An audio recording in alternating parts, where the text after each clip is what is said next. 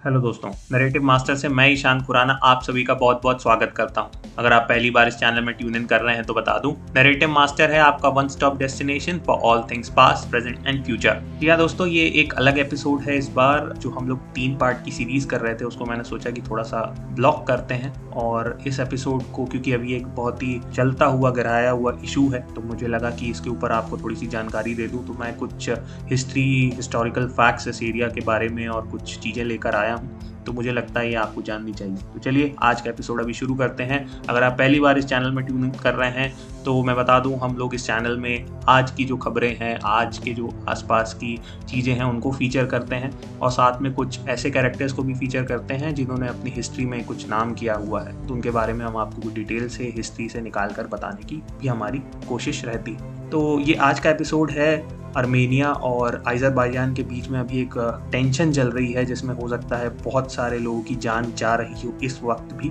तो ये एपिसोड उनके लिए है।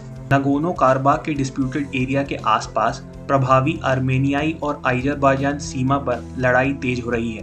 जिसमें दर्जनों लोग मारे गए हैं और हेलीकॉप्टरों और टैंकों के विनाश के बारे में अलग अलग दावे किए जा रहे हैं। दोनों देशों ने अपने रिज़र्व फुल करना शुरू किया हुआ है और अपने आसपास के एरियाज़ में मार्शल लॉ भी घोषित किया है। कुछ क्षेत्रों में लड़ाई काफ़ी तेज होती हुई दिख रही है। दोनों देशों के बीच लड़ाई सामान्य है। पिछले कुछ वर्षों में सैकड़ों घटनाओं के साथ, लेकिन हिंसा के इस दौर में फुल फ्लेज वॉर में कन्वर्ट होना का बहुत ज़्यादा खतरा दिख रहा है। जैसे कि नब्बे की दशक में पहले भी हो चुका है। जी हाँ ये एरिया पहले भी ऐसे ही एक वॉर में एक दूसरे के साथ भिड़ चुके हैं। ये कुछ उन भुला दी गई यादों में से है जो सोवियत यूनियन के ब्रेकअप के साथ जुड़ी हुई हैं। 1992 से 1994 के बीच, इनके बीच एक बहुत बड़ा युद्ध हो चुका है, या फिर एक संघर्ष कह लें, जो दोनों देशों की यादों में अभी भी ताज़ा है और पश्चिम देशों की जनता द्वारा कम से कम बीस हज़ार लोगों की मृत्यु और एथनिक क्लिनजिंग के माध्यम से विस्थापित होने के बावजूद मुश्किल से ही कभी इस मुद्दे को याद किया जाता है या सीरियस लिया जाता है। लगभग सत्तर प्रतिशत उनमें से हैं जो वॉयलेंस के बाद मास माइग्रेशन के शिकार हुए और एक दूसरे के एरियाज़ के उन्होंने बॉर्डर्स क्रॉस किए। युद्ध जहाँ हो रहा है, वो जगह का नाम है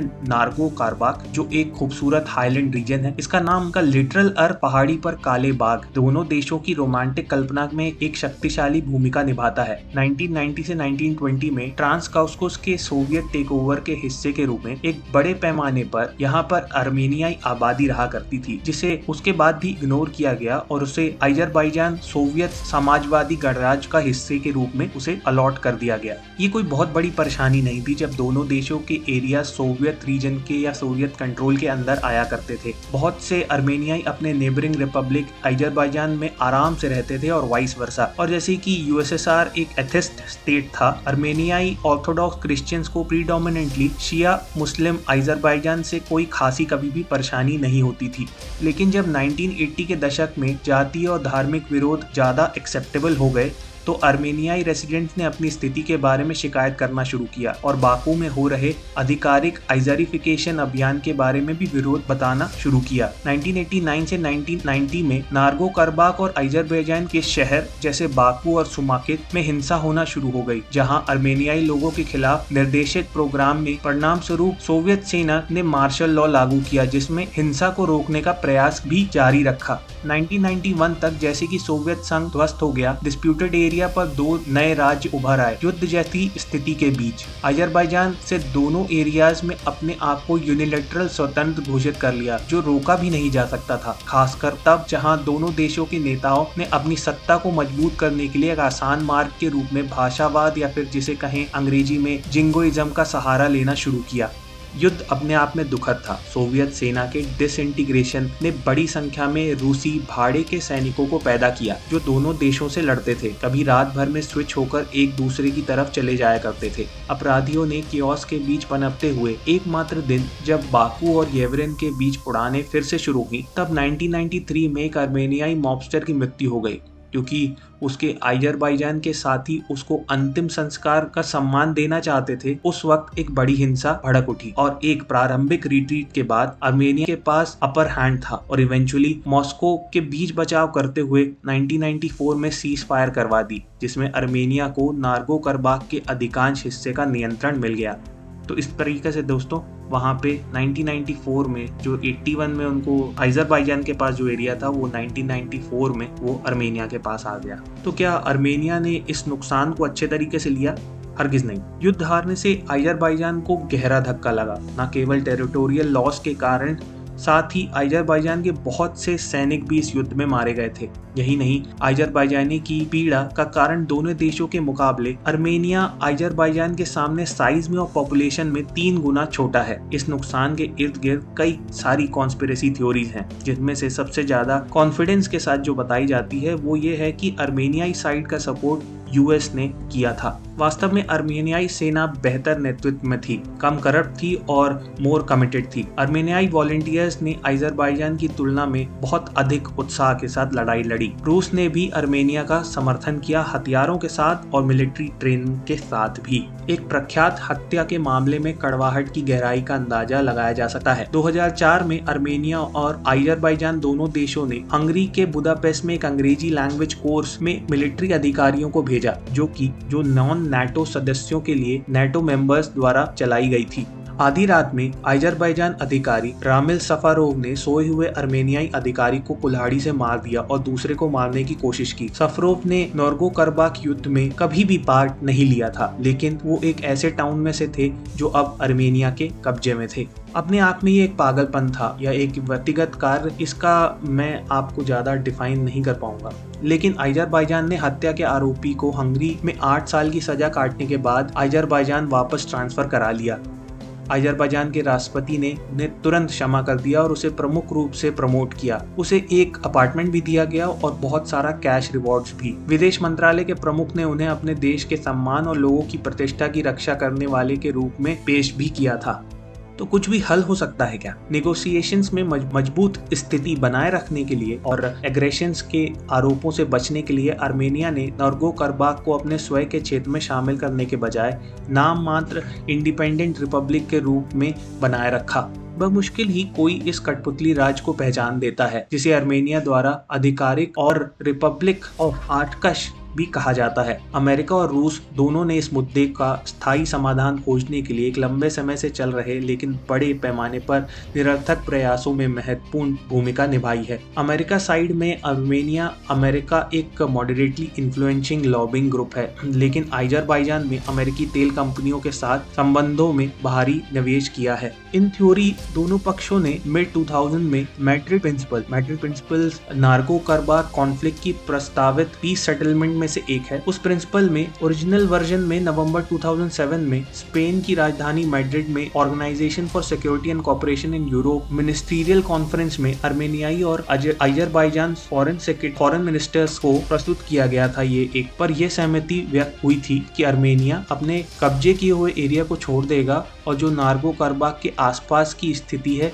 उसको नॉर्मल करने की कोशिश करेगा। विस्थापित लोगों को अपने घरों में वापस भेजा जाएगा और विवादित क्षेत्र में दोनों देशों और बाहरी शक्तियों के निवासियों के अधिकारों की गारंटी दी जाएगी और फाइनल क्षेत्र की स्थिति को बदलने की पूरी कोशिश हो सकेगी। लेकिन अर्मेनिया को अपनी वास्तविक नियंत्रण को छोड़ने की कोई इच्छा नहीं है। आजरबाईजान के पास अपने दावे को त्यागने के लिए भी कोई प्रोत्साहन नहीं दिखता। विशेष रूप से चूँकि राष्ट्रवाद दोनों देशों में नेताओं को सत्ता में रखने का एक महत्वपूर्ण हिस्सा है, जहाँ दोनों देश सार्वजनिक रूप से समझौते का भारी विरोध करते हैं। ये एकमात्र विवाद या संघर्ष नहीं है जो सोवियत कोलैप्स के पीछे छूट गया है। इस साल चीज़ें खराब क्यों होती दिखाई दे रही हैं वैसे? खैर, ये 2020 और भयानक होता हुआ दिखाई देता है, लेकिन कुछ और विशिष्ट कारण भी है। 2019 में दोनों पक्षों की ओर से अपने दावे को और बढ़ा चढ़ा के दिखाया गया। राष्ट्र की ग्रेटनेस की कहानियों के साथ फ्यूचर के बारे में बहुत उग्र बयानबाजी देखी गई। इसी साल की गर्मियों में एक दूसरे के बॉर्डर पर खूनी झड़पों के बाद दोनों पक्षों के बात बिगड़ने के लिए एक दूसरे को दोषी ठहराया। पॉलिटिशियंस ने देशभक्ति में खुद को सामान्य से ज़्यादा लपेट लिया है। विशेष रूप से तब जब कोरोना ने स्टेट और इकोनॉमिक वेलफेयर दोनों को गिरा दिया है। इस बार कॉन्फ्लिक्ट अभी कुछ दिन ही पुराना है।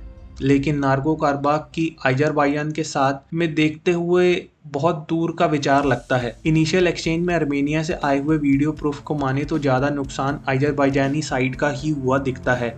आर्मेनिया काफ़ी हाइट्स पर बैठा हुआ है और वहाँ से जो एडवांस करती हुई आजरबाईजान की सेना है, उनको काफ़ी मुश्किल का सामना करने को मिलेगा। इंडिपेंडेंट असेसमेंट अभी भी आजरबाईजान की मिलिट्री कैपेबिलिटी को खराब रैंक देते हैं। उनकी क्योंकि सेना दुखी है करप्ट है और इनफिशियंट भी देखी गई है। इसमें से 20 प्रतिशत वैसे भी हैं जो जो मिलिट्री छोड़कर चले जाना चाहते हैं और उसमें कभी नहीं लौटना चाहते। तेल से प्रॉफिट्स ने 2008 से 2014 के बीच न्यू इक्विपमेंट खरीदने में इस देश को बहुत मदद की। लेकिन कीमतों के ड्रास्टिक फॉल ने उन्हें फाइनेंशियली और पॉलिटिकल टर्मोइल की तरफ़ धकेल दिया। और सेना के पास जो नए हथियार आए, उनको चलाने की ट्रेनिंग उन्हें ढंग से नहीं दी गई, ना ही उस बैटरी को उसी तरीके से डेवलप किया गया। मॉस्को अजरबैजान के अर्मेनिया को रिप्लाई को देखकर, हो सकता है कि उन्हें बीच बचाव करते हुए सीज फायर जबरन करवाना पड़े। रूस और ईरान दोनों ने शत्रुता के इस नए दौर की समाप्ति के लिए बातचीत करने की पेशकश की है। और इंस्टेंस कॉन्फ्लिक्ट बढ़ने की संभावनाएँ काफ़ी हैं, जहाँ तक कि अगर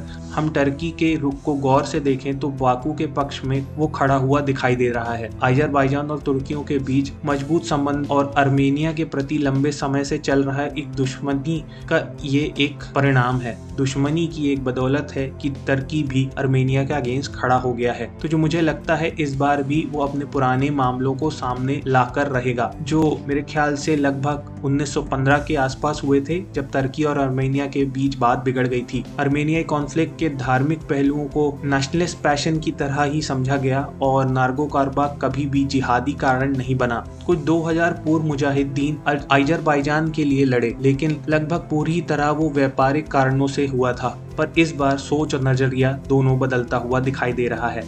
लेकिन इन सब चीज़ों को अगर देखा जाए, लेकिन अब इन्हीं सारी चीज़ों को देखा जाए तो मुझे लगता है एक छोटा युद्ध ज़रूर होने की संभावना दिखाई दे रही है, और शायद ये एक अनसुलझी शांति कुछ दिनों के बाद ज़रूर लेकर आए। अब तक की अगर कैजुअलिटी काउंट को देखा जाए, उसके हिसाब से इस कॉन्फ्लिक्ट में नुकसान उनका ज़्यादा हुआ है, जो शायद इस पूरे मुद्दे को सही तरीके से जानते भी नहीं, या फिर वो इस मुद्दे के दौरान कभी पैदा ही नहीं हुए। तो हर बार की तरह ऐसे लोग ही मर रहे हैं, जिनका इस युद्ध से कोई लेना देना नहीं। तो इसी के साथ ये आज का एपिसोड अब मैं समाप्त करता हूँ। उम्मीद करता हूँ ये एपिसोड भी आपको पसंद आया होगा। हम जो अफ़गानिस्तान के ऊपर जो एपिसोड कर रहे थे, उसको नेक्स्ट लेकर आएँगे। सुनते रहिए और साथ ही साथ जाने के पहले मैं आपको बताना चाहूँगा कि करोना बहुत ही खतरनाक है। कृपा करके अपना और अपने आसपास वालों का ख्याल रखिए। बहुत सारे नए केसेस आ रहे हैं। तो उम्मीद करता हूँ आप लोग बाहर निकलेंगे तो मास्क ज़रूर लगाएँगे। हैंड सैनिटाइजर का इस्तेमाल ज़रूर करेंगे। प्लीज़ प्लीज़ प्लीज़ अपना ख्याल रखिए। साथ ही साथ मैं अपने इस एपिसोड के साथ कुछ अमेजोन के लिंक्स हमेशा एपिसोड डिस्क्रिप्शन में छोड़ के जाता हूँ। वहाँ पर जाइए और अमेजोन लिंक्स को वहाँ से कॉपी कीजिए और अपने ब्राउज़र पर पे उसको पेस्ट कीजिए और हो सकता कोई अच्छा सा गुडी आपको एक अच्छे डिस्काउंट पे वहाँ पर मिल जाए। चलिए, इसी के साथ बाय टेक केयर अपना ख्याल रखिए, स्वस्थ रहिए, मस्त रहिए।